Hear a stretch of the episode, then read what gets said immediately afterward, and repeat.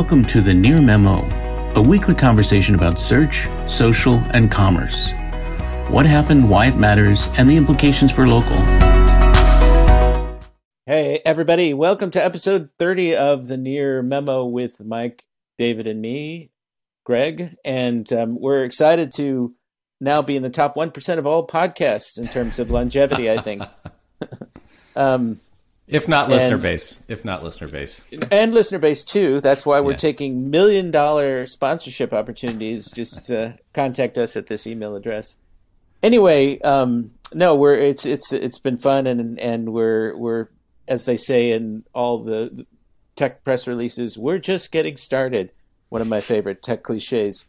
So, on that note, we've got a lot of stuff to talk about uh, this week as we take a look at the world of local search, social, and commerce, or search, social, and local commerce, as the case may be. And so um, that's uh, that's the topic for David's item uh, with Walmart. So why don't you dive in? For sure. So Greg highlighted in I think it was Wednesday's newsletter uh, this past week a program that I had not been aware of uh, called GoLocal from Walmart, which essentially is a um, sort of a, a, gig style local delivery service where they uh, they sort of handle the logistics of of recruiting drivers and delivering uh, physical goods in a, a, certain a certain area, um, sort of like uh, Amazon Prime same day delivery, but for uh, for Walmart goods. And the interesting thing that Greg highlighted this uh, this week is that that's now expanding uh, to small businesses or or presumably anybody who's in the Walmart marketplace as a seller can now leverage this um, this on demand kind of local delivery service. And it struck me that I, I, I also remembered a press release from last year that Walmart and Shopify have already partnered, um, where Shopify sellers now have a, a fairly easy uh, integration into the Walmart marketplace. And it just it strikes me this opens up a lot of really interesting opportunities for small businesses uh, to combine potentially the not just the the the, built-in audience that Walmart.com is already potentially bringing to a small business, uh, e- an e-commerce small business, um, but also the you know potentially the SEO leverage that you can get from Walmart.com's product inventory pages as opposed to your own, which are probably not going to rank, you know, on a very small site. And then also Walmart handling this sort of local uh, fulfillment um, potentially. It really gives a, a, way for local businesses to to scale into another channel very very easily. Um, and I think that that's it's just a really like Walmart as an innovator, you know, not necessarily two words you'd, you'd, put together very often, but it seems like they're making a real go at uh, at, at, at, least chipping away at, at sort of Amazon's uh, e-commerce dominance um, and partnering, you know, partnering with small businesses as opposed to, to putting them under, um, which has been their historical mo in the, the brick and mortar space. So uh, very interesting story, and and kudos to Greg for for highlighting it because. Uh, despite the fact that we all follow similar sources, I think uh, I had not uh, that one had not come across my inbox. So well, I mean, what's what's interesting to me is, I think, as you point out, is that Walmart and or, or Walmart plus Shopify represents this alternative universe now for small business merchants. You know, you can you can exist entirely outside of the Amazon ecosystem and potentially, you know, be successful. The one the one thing that um, might be an issue for some very small businesses is the API integration. You know, so that so you don't have to be a Walmart seller market part of the marketplace to use the GoLocal uh, delivery infrastructure.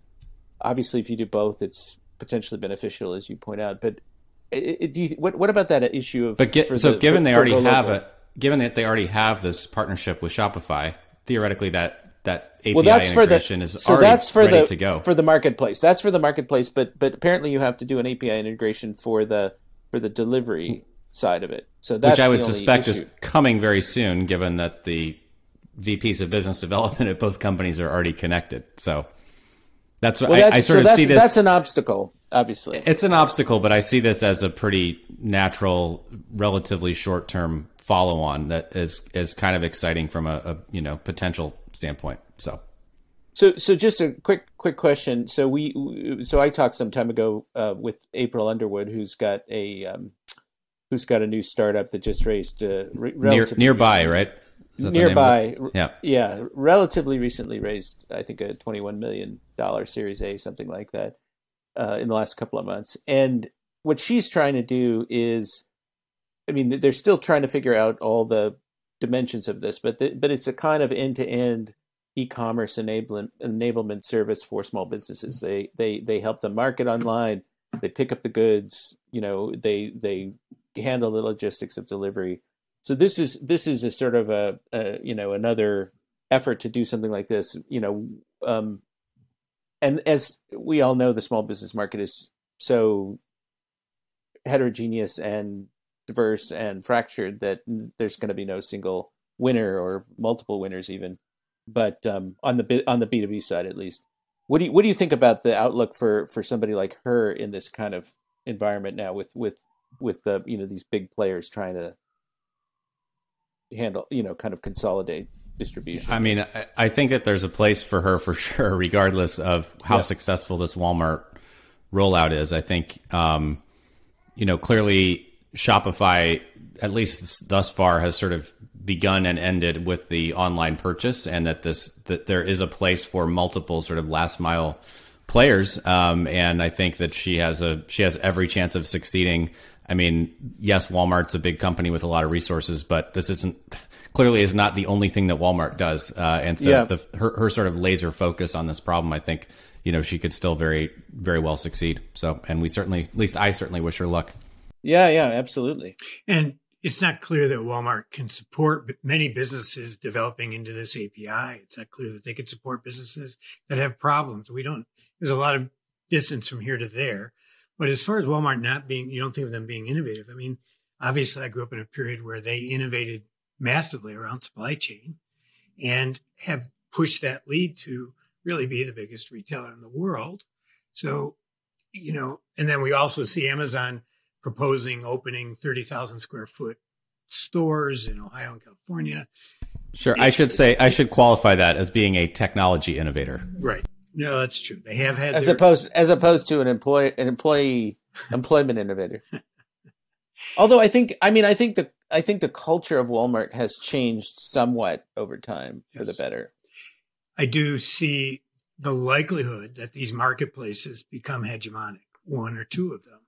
It's likely that that's going to happen, right? I mean, it lends itself to that. Whether it's Amazon and Walmart, we don't know, but that's a very likely outcome given how the network effects and all the other things work online. Well, I mean that's that's the sort of strange paradox or disconnect between the consumer side and the and the the sort of B two B world, right? The the Scott Brinker eighty five thousand logos now on the B two B side, and you've got like three, you know, on the three or four on the consumer side, and and it's just it's kind of crazy. I guess I guess part of the reason for that is because there's so so much consolidated power on the consumer side that everybody's all the uh, the effort is going into sort of the Right. the the, the back end. Um, so um, so I guess I'm I'm up next uh, with a um, s- kind of tied into the small business theme. Uh, there was a CallRail report last week that we wrote about that was kind of interesting about uh, small businesses and what they want and what they're doing with digital marketing. We talked about their need for strategic advice as opposed to just sort of delivering leads. And as a kind of follow on to that, there was a Constant Contact piece that came out that was pretty interesting because it talked about what I mean. It talked about a number of things. It's in the um, I think it's in the Monday newsletter, but it but it, it kind of conveys a disconnect between um, small business marketers and their audience, and you know it, it, it consistent with the with the CallRail findings. Social media is the top channel that is used. So typically, what you get is you get social media, email, and websites as being one, two, and three, depending on the survey with social media in, invariably at the top.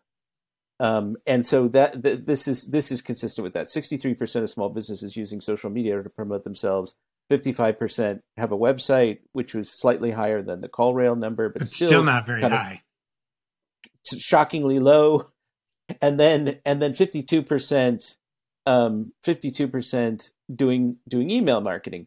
But what's interesting is that on the consumer side, they also ask consumers, well, what do you when do you typically tend to buy? What prompts you to make purchases? Emails number one. text messages number two, um, call out to Leadferno, and uh, social media number three.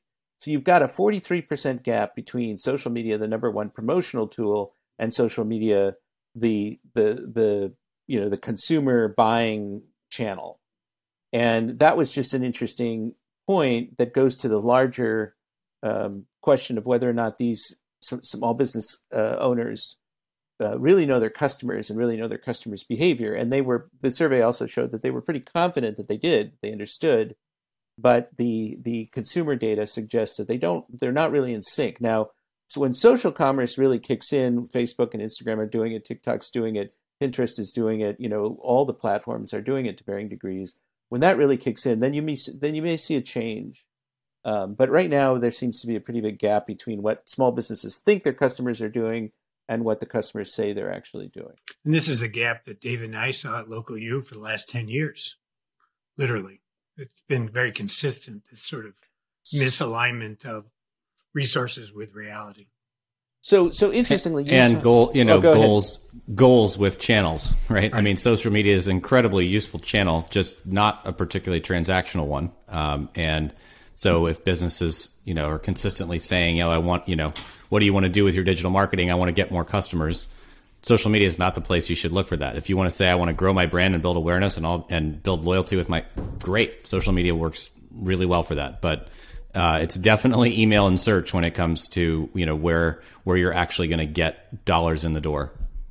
Well, interestingly, search isn't even on here. Strangely, maybe it's further down the list. But and and then in the CallRail uh, survey, uh, you know, I, I, I mentioned that it was only 15%, one five percent of these businesses doing SEO or local SEO, which was kind of another shocking, shocking number. But the the point you bring up in a way is about multi-channel coordination of your marketing, right? People sort of thinking of one channel for awareness and another channel for transactions. I think historically that's been very, very difficult for small businesses who really want to focus on fewer channels or concentrate their efforts on one area. It's been hard for big business too. It's hard. Absolutely, absolutely. Yeah, it's a it's a mess. I mean, tracking your tracking your your leads across you know sort of multi-touch attribution and what really is working is is as much a nightmare for many enterprises as as it is for small businesses. But but you know, Mike, you were talking before we started this call about your um, your hair cutter my yes, my, your barberess. What do you call it? Salon, your stylist. My, uh, I wouldn't call it stylist, given the consistent cut I've had yes. the last forty years. Okay, but, you're st- but she's a stylist. I am not a style All receiver. right, so she, so, so you're stylist who who may not intellectually understand. I mean, you were talking about it in a slightly different context and understand some of the the principles of marketing, but is a very savvy, intuitively savvy business person and has done um, pretty well for herself during this COVID period. Um, you know, I, I, wonder why more small businesses, you know, th- don't sort of extrapolate from their own behavior right. into into marketing. You know, like everybody uses Google. Why don't they just make that leap? I'm using Google, so must my customers also be. For her, her primary communication with clients who she now deals with directly is SMS. You reach out right, to her, she reaches back right? Which is sort of the which is sort of ironically the cutting edge now in a it, certain weird weird way. And she's I mean the reason is that she's intuitively in touch with people's needs. She listens when they say I need X. She does X, right? And that's really she's empathetic and smart in that sense, in that sort of type of intelligence and as a result has been able to survive even though there's a shitstorm going on around her. I was just curious why more small business owners don't take their own experience or their anecdotal experience of their right. friends and family and customers and then use although, that as a guide. Although interestingly, I did offer to do a sort of Google My Business pro bono for her. And she said, let me think about it right now. You know, I'm not looking to grow my business. I'm very happy with the one-on-one relationships I have, but I'll, I'll get back to you. So, you know, and, and it's understandable given that she is basically creating a boutique experience for everybody. Her shop is only open to you when you're getting your hair done, even though it's got four seats. It's only you right now, which is an, an incredible experience for me. It's like, whoa, this is nice. It's so. And and Mike, how did you find your stylist? What what methodology did you use? She was the one my wife was using, and then my son. No, no, you're missing the you're missing the cue. I, I know I'm missing the cue, but it didn't happen that way. You know? All right. Well, you can. It was word like of mouth referral. All right. So that, but that's and yeah, she was willing so, to come to my house, hit, cut my hair on the porch during the depth of the pandemic. If if you needed to get to her shop and you didn't know how to get to her shop, how might you go about doing that? Might you have taken used Apple Maps? I, and speaking of Apple Maps, I, I doubt I haven't checked whether she's on Apple Maps. She is on Google, but we'll see. All right, so enough speaking, with this. Enough with this hairstylist. Speaking enough, of so, Apple Maps, right? I, I wrote an Apple uh, introduced reviews. Apple Maps introduced reviews that states this week. I wrote a detailed guide to Apple review, Apple Maps reviews and Near Media, and it's interesting uh, both as a indicator of long term direction of Apple. Um, it's interesting because what does it say about what will happen to their relationship with Yelp, um, for example? And it's interesting because it seems to imply that Apple is moving towards a discovery environment as part of part and parcel of a bigger plan. We I know from people talking to people in the industry that Apple's been going around asking for the big listing services to provide original photos. I know that we know that iOS 15 is going to have a more visual uh, Siri search function where they show pictures more predominantly. Uh, Apple has clearly been developing Spotlight and Siri as a search function within the phone, and and I, so I somebody asked me, you know, what should a business do? And I went to look at a couple clients. 30 to 50% of their web traffic was coming from iPhones. Obviously, a lot of that was coming through Google, but 11 to 22% of their new clients were coming directly from Apple in one form or another. Now, as David pointed out in the pre-talk, that's probably navigational or recovery searches but it does indicate that there's a fair bit of action there going on. Obviously, Apple perceives it as a long term opportunity. And so I think small businesses and businesses in general should minimally monitor their listing at Apple, perhaps even get a few reviews there so that they sort of are covering their reputation bases. And they need to keep an eye on it as a potential replacement for reviews at Yelp, reviews at Facebook, reviews at everybody else because Google, Apple plays the long game. And the, the fact that they've started this now means that three or four years from now, they're going to be serious about it. Like they are, you know, they're serious now about maps. It took them a long time to get there, but I think it's true with this as well.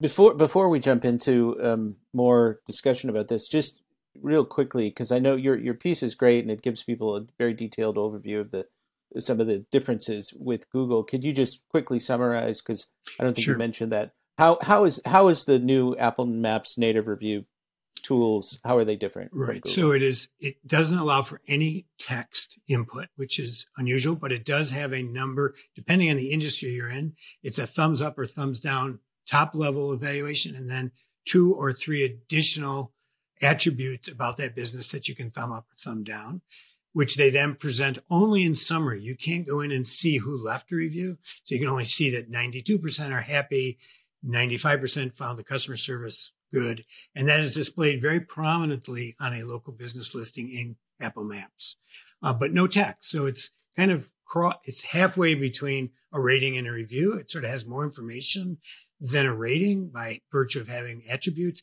but doesn't have the nuance of written text, which makes Apple's job of moderation a whole lot easier. All they have to worry about is whether the pictures are obscene or not, or violate some one of their codes. So it makes moderation easier. And because these are known identities, everybody has to have an Apple ID.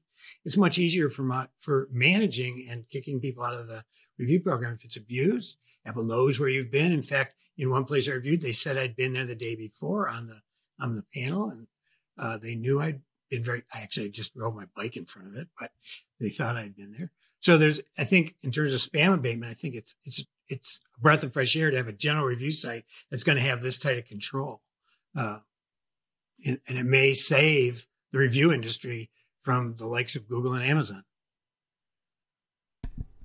I, I'm struck by the uh, how opposite Yelp the whole experience is. Uh, it is the it, to your point. There's not even a place to leave any text. It is the anti long form right. review to its re- reduced to its purest form, uh, essentially with the thumbs up, thumbs down. So um, I think that that's interesting given how focused on user experience Apple is as a company that uh, they've clearly they've clearly done the research that I think all three of us have suggested Yelp think about uh, in terms of what consumers actually want uh, when they're uh, researching where to go, what uh, who to who to buy from. So an, an interesting what, sidelight on the Yelp story when their breakup with Google in 2008 2009 was largely due to the fact that Google wanted an international review resource worldwide. And Yelp just wasn't able or willing to deliver that. And one guesses that Apple has a similar worldwide need. They released this in 68 countries in 28 different languages. And, you know, in one country they're using Foursquare, in another country they're using Yelp, in another country they're using TripAdvisor. So it, one assumes they have a similar need for worldwide consistency of presentation and quality. And, uh, and again, it's likely to grow very slowly, but three or four years from now, I think it'll be significant couple of David, do you have a follow up that you wanted to say? Uh, so a couple of couple of points that I would make. Um, you know, Yelp had its elite squad, which was sort of the the the core group that was that was trusted and doing a lot of the reviews, at least early on. Google sort of took that concept and then blew it up, and now you know has 150 million or whatever the latest number is local guides around the world, and they're the primary sources of of most of these reviews. Apple doesn't have anything comparable to that that I'm aware of. So that it'll be interesting to see that as a kind of expert variable. They, they do have fanboys like Mike though, so I yes. wouldn't underestimate. I wouldn't. I but, mean, it's, but, sort of a joke, but I wouldn't underestimate the power of the sort of Apple brand for certain people and wanting to help Apple build out its review corpus purely because of the affinity they have for the company. And if you search for an Apple store in London or China, you will find Apple reviews on those stores in quite a large. Well, un, un, unlike on Google, though, unlike on Google, if they really do this sort of proximity as a spam control, you won't be able to then write reviews all over the world as you're custom, uh, uh, uh, you know, accustomed to doing, Mike, for all these businesses all over the place. Uh, uh, the, the, second point I wanted to make was um, uh, you know what we see what we see Yelp Yelp originated on the desktop and then had to adapt to a mobile environment and and Google to to a degree too although the reviews came later for them this is a purely this is a native mobile experience and I wonder if that is the driver behind the the text. It does also exist on the Apple Maps desktop app. I, I tested it this morning. Oh, really? Um, I was not mm-hmm. able to find it. But I mean, mobile is the driver of this, right? Yes. That's it's, right. a, it's a yes. mobile first experience, and yes. and and the desktop is a nice to have for them. But it's but this is what a mobile. It's not a very nice app. It's it's the lamest app I've ever seen on the desktop on mobile. Well, I mean, elegant. it's it's it's it's ancillary. It's not primary here. Right. That correct. But I mean, this is this is you know writing a lot of text, even if you can dictate it on a mobile device is problematic. You know, sort of dictating and then cleaning up the text with a, with your finger after the fact. This is a much cleaner mobile experience, I think. Yes, and and, and then, one presumes that they will moderate the images with machine learning and some human moderation with their with their C C C scam C, oh, yes. C, whatever it is right. whatever the acronym is I can never I, I sort of dys, dyslexically swap the letters so the final point on this item, I think, is the is the thing that you raised earlier, Mike, which is the the discovery search piece of it. I mean, one of the reasons, you know, Google has its massive search experience, and then and then reviews are a piece of that. You're and a massive relationship with Apple around that search experience, right? And so you you rely on Google to discover businesses that you don't already know about. Best you know Indian food, uh, cheapest, whatever, whatever, and and that and then you look at the reviews as a secondary matter. Right now, notwithstanding what you were talking about with your cu- customers with their traffic, you, Google or Apple doesn't really. I mean, they have Siri search, Spotlight search, but they don't really have a, any kind of comparable discovery experience. I mean, does this sort of portend more aggressive moves in that direction around local information? I think it absolutely does. There are I mean, we, you know, we've seen them like I said before, we know that they're going out looking for original photos. We know in iOS 15, they're looking to upgrade the search experience with Spotlight, more visuals. So I think that, you know, and Apple works very slowly in these six month development cycles. And so I, I think what we're seeing in Spotlight and Siri is a nascent search engine that is a feature of the phone rather than a standalone application. And I think it's going to take time for people to understand that. I use it all the time. But I, as as uh, David pointed out, I'm an Apple fanboy. You know, and I'm sitting in a conversation with people, and there's a point of fact. I just do a voice search, and up comes whatever the answer. And so I think it'll take people time to learn those behaviors, but I think ultimately they will, and I think Apple's betting on it. And I, I think it'll be for the better of the environment all the way around. Businesses, reviews, the whole thing. Well, I mean, what's what's also interesting. I mean, we're we're sort of at time here, but what's also interesting is this. That's why I ended with uh, a positive note there. Oh, all right. Well, is is is I my personal theory is that people are not as wedded to Google on the phone as they are on the desktop, and that it's easier to displace Google on the phone, on the iPhone in particular. And yeah, so fifteen think, billion dollars says you're right. Yeah, Google's so payment we'll to Apple for last year's delivering up the iPhone users. It's a pretty astounding a number. A lot of money. A lot of money. Okay, all right. Well, um, there's always, as always, there's more to talk about. We'll be back next week with more. And thanks for joining us. Thanks for listening. As always, read the newsletter, subscribe, tell your friends, and you want to say? And anything? we would love for you to join us in our weekly conversation. For me, I think I've said this before. It's one time in a week where I get to think about the big things that are going on, and we hope that you can too. Thanks for joining us. Thanks for joining David, Mike, and Greg. To stay on top of the latest developments in local, subscribe to our newsletter at nearmedia.co. We'll see you next week.